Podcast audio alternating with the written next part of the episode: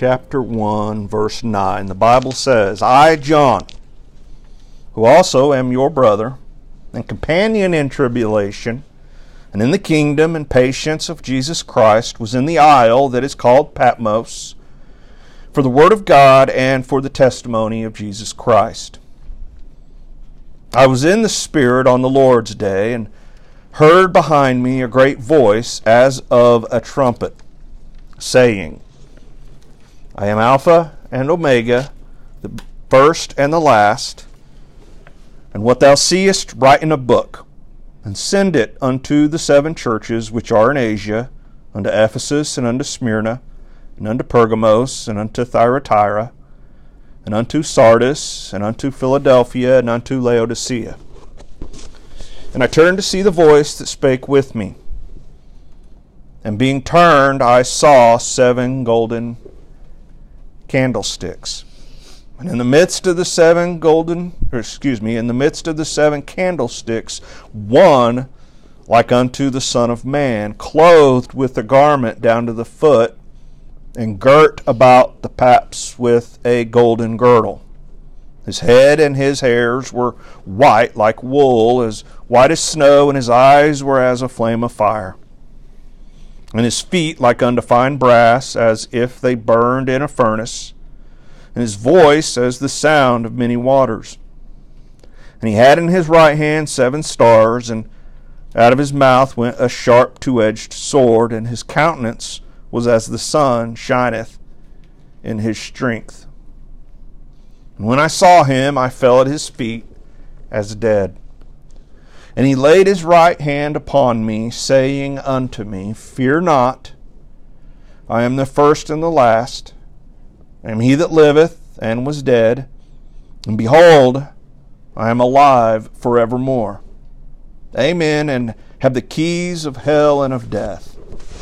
Write the things which thou hast seen, and the things which are, and the things which shall be hereafter. The mystery of the seven stars which thou sawest in my right hand, and the seven golden candlesticks.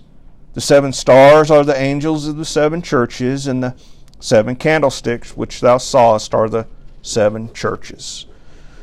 So now we, you know, we've talked about, and some of this we've talked about already, but we have another definite statement here that John is the author of Revelation, right? Verse 9 I, John. Doesn't get too much clearer than that, does it? I, John, who am also your brother. I kind of liked that part. I, John, who am also your brother. Think about this. John, one of the, the last living apostle,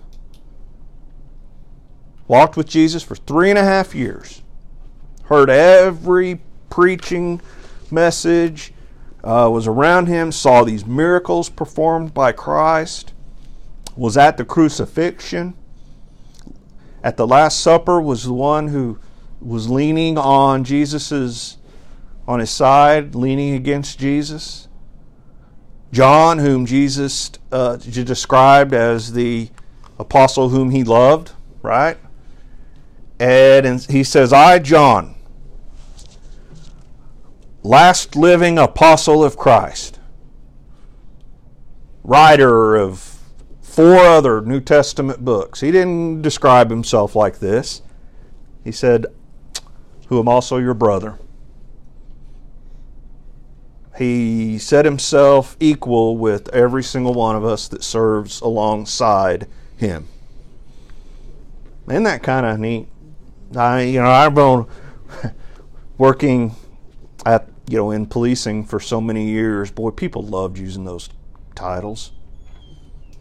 You know, Ken probably knows this too. Working at the fire department, when you work in those paramilitary kind of groups and they use these titles, I'm Sergeant so and so, Captain so and so. You know, they, they, it's an ego thing. That's what it is. But here, he John just says, "Who am also your brother." I love that. And companion in tribulation. He's saying, you know what? He's not talking about the tribulation that's to come. He's saying we're, we're talking about we're in tribulation now. We're being persecuted now. Remember, John, he describes being on Patmos, uh, exiled on Patmos, and he was exiled there from about 86 to 96 AD. Patmos, we talked about Patmos a little bit, but this was a rugged volcanic island. Actually, about, I think, some 40 some miles. Uh, it would be west of the east coast of Asia Minor uh, from one of the ports that was near Ephesus, I think, 40 some miles into the sea. Uh, this was a rugged place. Uh, if you if you were there for criminal um, reasons, you were on uh, hard duty. This was a volcanic, rocky island. Chances are, during the week or six days a week or whatever, he was on a, a gang just chipping away at rocks all day long for the Romans. I mean, he was in tribulation he had got there after being burned in oil. I just think, you know, we got to keep that in mind. He's, I'm sure he's still healing from that. I mean, how, gotta imagine that would take just a long time to heal from. He is in tribulation, right? He is being persecuted. Why? Just because he said, you know, I believe in Jesus. And I believe he's alive. And I believe that salvation comes through him and him alone. And that's not, Romans weren't going to have that. We'll talk about, about a little bit here in a second. But he's in tribulation, along with many others in the Roman um, span of control that were Christians as well. Now, of course, he was placed there by what many, who many believe is the Roman Emperor Domitian. Interestingly enough, during the studies, I, I found this. It says Domitian was the brother of Titus. Titus was the one who destroyed the city of Jerusalem. So, God allowed one pagan to destroy his early city, but would use his brother to allow the heavenly New Jerusalem to first be described. So Titus destroys Jerusalem, but it's Domitian who put Paul on Patmos for that moment when Jesus was going to give to John the revelation. I mean, just fascinating, fascinating stuff. So John speaks of being in tribulation and others in the Christians. Why would Rome uh, persecute Christians? And here's a few of the reasons. I, I thought these were interesting. They would persecute for political reasons. Uh, Christians took no part in the worship of the many, many gods that Romans had. I mean, there was a God for everything. I was going to look up before I came how many gods uh, Roman uh, society worshiped during that time, and I just forgot to do that. But I want to say it was in the hundreds. Uh, in fact, Christians were actually regarded as atheists. Do you ever think you'd be described as an atheist? I thought this was interesting. They were described as atheists because they're worshiping a God that no one can see. Where all the Roman gods was the god of the sun, or the god of the water, land, rivers, it's all gods that they, you know, these are things, physical things that people could see. So they worshiped the sun and they worshiped the sea. So for a Christian to worship an invisible God, they were actually considered atheists, which I, I, I thought that was kind of interesting. They were also uh, persecuted for economic reasons. So, in the Roman culture, to worship these gods, you had to provide sacrifices and buy idols to to uh, take part in those worships. So, of course, there was marketplaces for this, and if, as a Christian, we don't believe in these idols, we're not to worship idols, so we don't have idols in our possessions. We're not going to be contributing to that economic system. So, because of that, you know, if you're not contributing to the economic system, then you know you're unworthy to be able to get the benefits of the the culture that Rome provided. How about for moral purposes? This was also interesting. I'd never thought of this. Christians were often looked at upon as cannibals. by Roman system. Why is that? Well, for did they not secretly, quote, eat the flesh and drink the blood of their religious founder? That's an interesting uh, twist on it. By no means do we believe that, you know, like the Roman Catholics, that there is a transformation to actual flesh and actual blood, and that it's symbolic, of course, right? But others confused by it or misinterpreting it would see that could see that that way. So we got political reasons, economic reasons, moral reasons, and then this one, just for scapegoat reasons. You know, if I'm if I'm the Roman emperor and I'm having trouble in an area and I need to be able to I need to be able to point a finger at who's causing it because if I can't say who's causing the problem, then it makes it look like I'm not in control, right? So if they had a problem that they couldn't identify, guess what? They just pointed at the Christians and said, "Well, it must be their fault." So anything that uh, whether they were involved in it or not, in most cases weren't, uh, the Romans would blame the Christians for it. So you could have be accused of anything at any time. Nero burning Rome. Yeah. During the persecution, they blamed the Christians. Mm-hmm. Yep, that's right. So I mean, and I don't know that we're not kind of getting into that area in society a little bit now. We are. Yeah, uh, when I was uh, working on my notes, I kind of dwelled there a little bit. You know, we get blamed for stuff now that we we just it's like no, that's not what. For a lot of hate. Yeah, I mean we really do. Um, when it's there's nothing, there's no foundation to it. But Well, because we don't believe like the world, then we just like we just the people. we're the easy targets. We're the easy targets, and we're not the ones, you know, like um, other religious extremists that if uh, you blame them improperly, they'll come at you, right? they'll come at you. Where we're kind of, you know, we we love everybody. I'm not going to attack you on Facebook, even if you attack me. I'm, I'm probably not going to, right? Um, so it's easy to attack the guy that won't necessarily fight back. That I'm going to pray for them, right? Well, they laugh at that. They would laugh at that. You know, they're trying to get a reaction out of you and you to to to fight over something.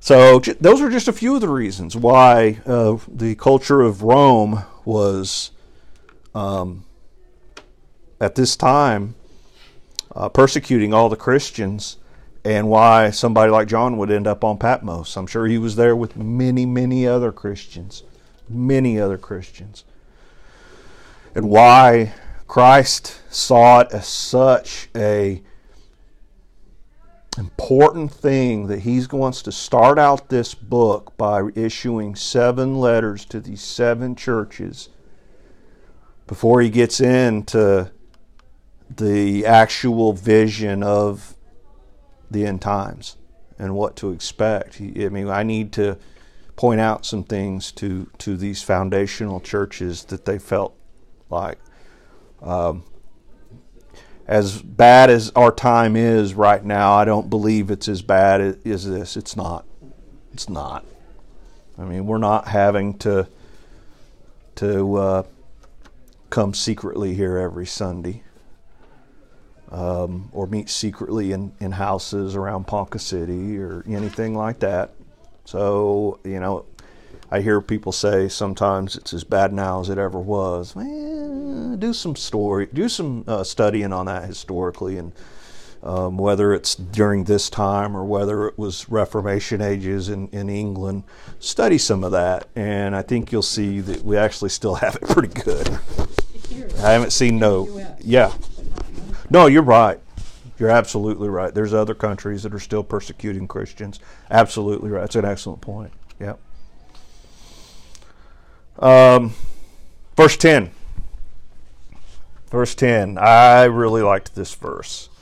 John says, I was in the Spirit on the Lord's day and heard behind me a great voice as of a trumpet. So he wrote, or he got his first revelation from Christ on a Sunday, on the Lord's day, right? And it says he was in the Spirit on the Lord's day. Now, if you were to go to Patmos even today, uh, there's a you can go to Patmos and you can get a tour, and the tour will take you to a volcanic cave that tradition says that is where John was was when he was inspired and wrote Revelation. Okay, it's kind of interesting, kind of neat. Uh, don't know if that's the actual place or not. The island itself isn't very large and mostly uninhabitable in areas, so it could be. But John said he was in the Spirit on the Lord's day and received this vision. How many of you are here today ready to receive the Spirit? Or in the Spirit, ready to receive something from God? It really hit me on this verse when I was studying it. How many times have have I showed up on a Sunday morning and I got all these other things going on, uh, prep, I'm thinking about my Sunday school lesson, or I'm, or we just are struggling with stuff at home, or you know, work's driving me crazy, and I got this and that, got three phone calls. Yes, I mean, how many times have have you showed up on the Lord's day and you're just preoccupied, and you're not in the Spirit? What did you miss that day? What could you have missed? Look what John, uh, in, while he was in the Spirit on the Lord's day, he received a direct vision and uh, um, from Jesus. Wow. I mean, everything else you think about it. uh, well, yeah, isn't that kind? Of, I mean, that's huge. That's huge, as I say. Yeah. I mean, you wouldn't want to be in a mood and miss that, would you? Which I mean, um, so it's a challenge to us. I think it's a challenge to each one of us. Be ready, be in the spirit, and ready to receive whatever the Lord has for you when you're in His house, right? Or even throughout the week. Let's just take the Sunday thing out of it. Anytime. Uh, we meet on Thursdays for FBI, and you got to be kind of in the spirit, ready to receive something from that class, right? It can be easy to go, oh, three more hours, here we go, right? But man, there's, I mean, there's some deep theological and profound points being made, and if you're in the spirit, to be able to take something from that, where Christ speaks to you through the Spirit personally, man, you don't want to miss that. You don't want to miss that. Or uh, if we're not in the Spirit, you know, and Pastor's going to here in a little bit open up uh, and continue his series in Second Corinthians. I mean, you going if you're not in the right mood or, or not open to to receiving something for that, I mean, it's just to me, it's tragic, tragic. So it's a challenge for us, I think. In John's case, he was in the Spirit and he heard um, a great voice as of a trumpet. Now we're going to see this trumpet description a lot through Revelation. When describing uh, God's voice and Jesus' voice, it's described as a trumpet. Uh, I mean, a, an attention getter, you know, the kind of deal where if you stood right there and you blew a trumpet, we all are going to know it, aren't we? And that voice to John saying, I am Alpha and Omega, the first and the last. And what thou seest, write in a book and send it to the seven churches. And then he goes down and he lists each one of these churches. What thou seest, write in a book. Write this down. And then send it to these folks. And then John continues in verse 12. He said, And I turned to see the voice that spake with me. And being turned, I saw seven golden candlesticks. And in the midst of the seven candlesticks, one like unto the Son of Man. Now, that Son of Man phrase is important there.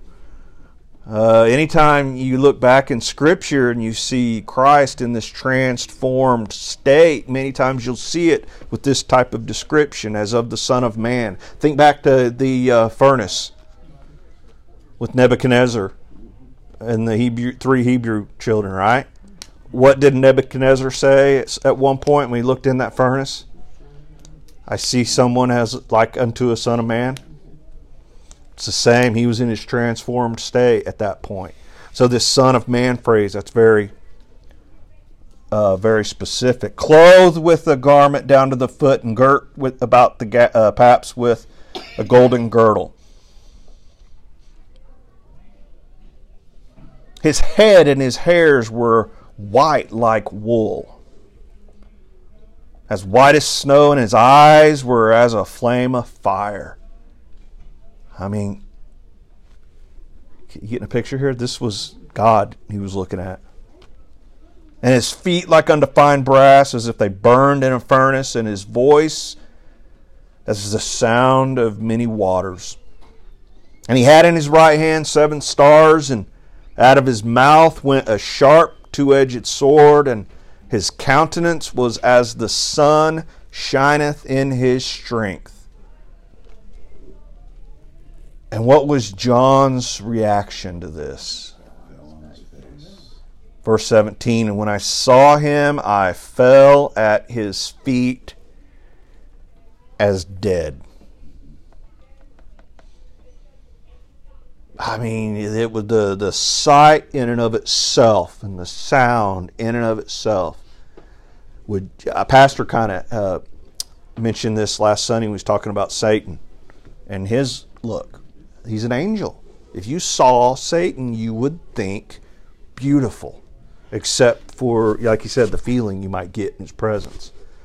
But you're seeing the transformed state of God right here.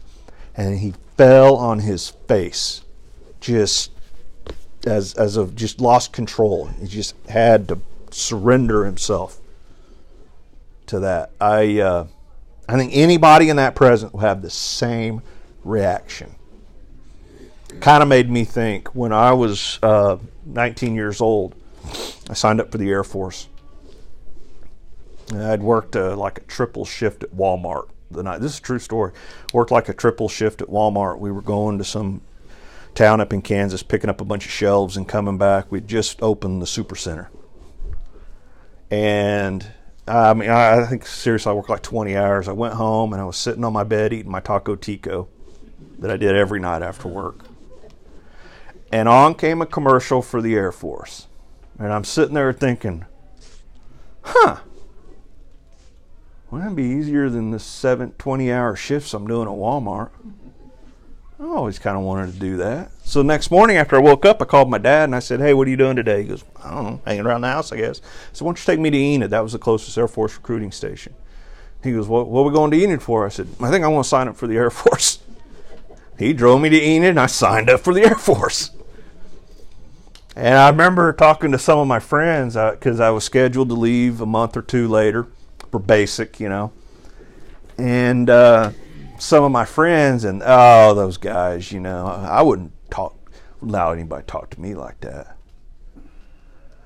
Show up one of there they ain't gonna talk to me like i'm some nobody. I wouldn't put up with that out of those drill instructors. And i'm just thinking really?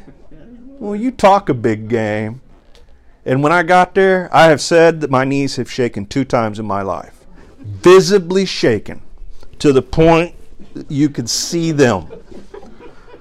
Once, basic training, because I got up from the table with food in my mouth. That was what the deal was. And man, that guy had me pinned up against a wall, and he had that hat right there. My knees were just shaking.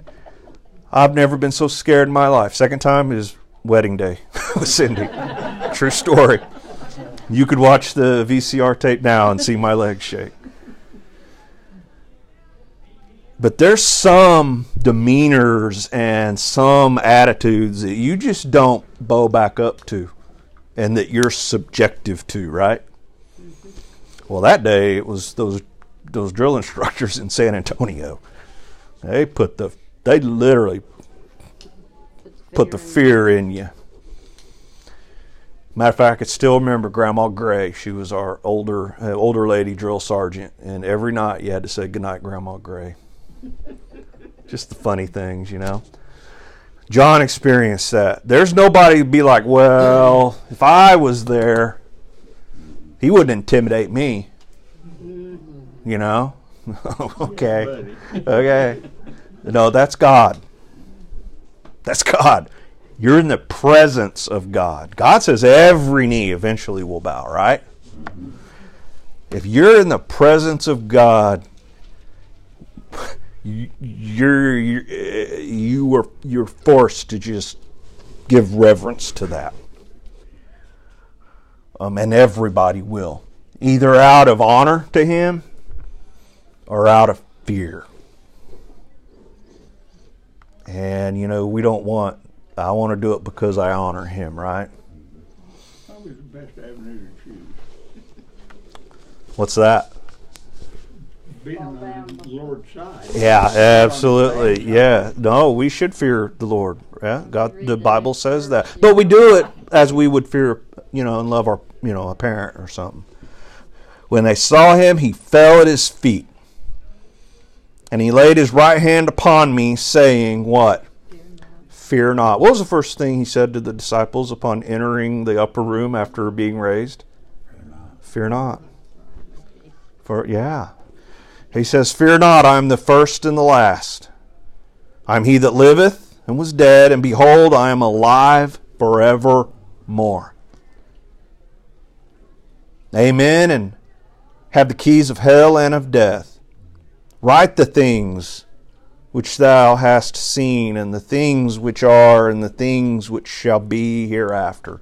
And then he gives a little, oh, by the way, remember those seven stars and those seven candlesticks? Here's what they mean mystery of the seven stars which thou sawest in my right hand, and the seven. Excuse me one second, I need to find my notes. There we go.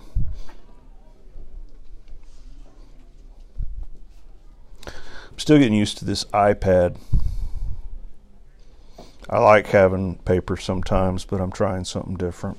Uh, the mystery of the seven stars, which thou sawest in my right hand, and the seven golden candlesticks. The seven stars are the angels of the seven churches. The angels of the seven churches. And the seven candlesticks, which thou, uh, which thou sawest, are the seven churches. Now, while looking up different authors on this, I found this statement written by J. Vernon McGee. Angels can be either human or divine. The word here is messenger. Could refer to a member of the angelic host of heaven. It could refer to a ruler or teacher of the congregation. Remember, angel of the seven churches. So there was some some specific reference to this angel in this church. Could be a ruler or a teacher of the congregation, but personally, Vernon, uh, McGee says, I think it refers to the local pastors. It is good to hear a pastor being called an angel because sometimes we are called other things. That's McGee for you, right? But I, I you know, um,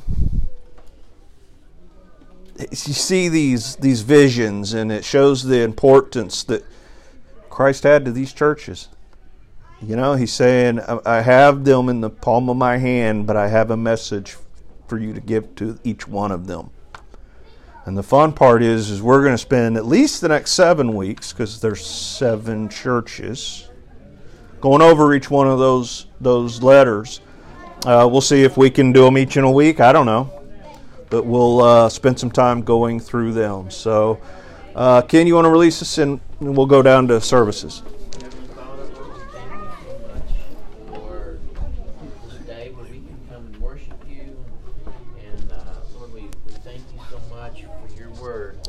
studying today and learning more and more about you. Lord, I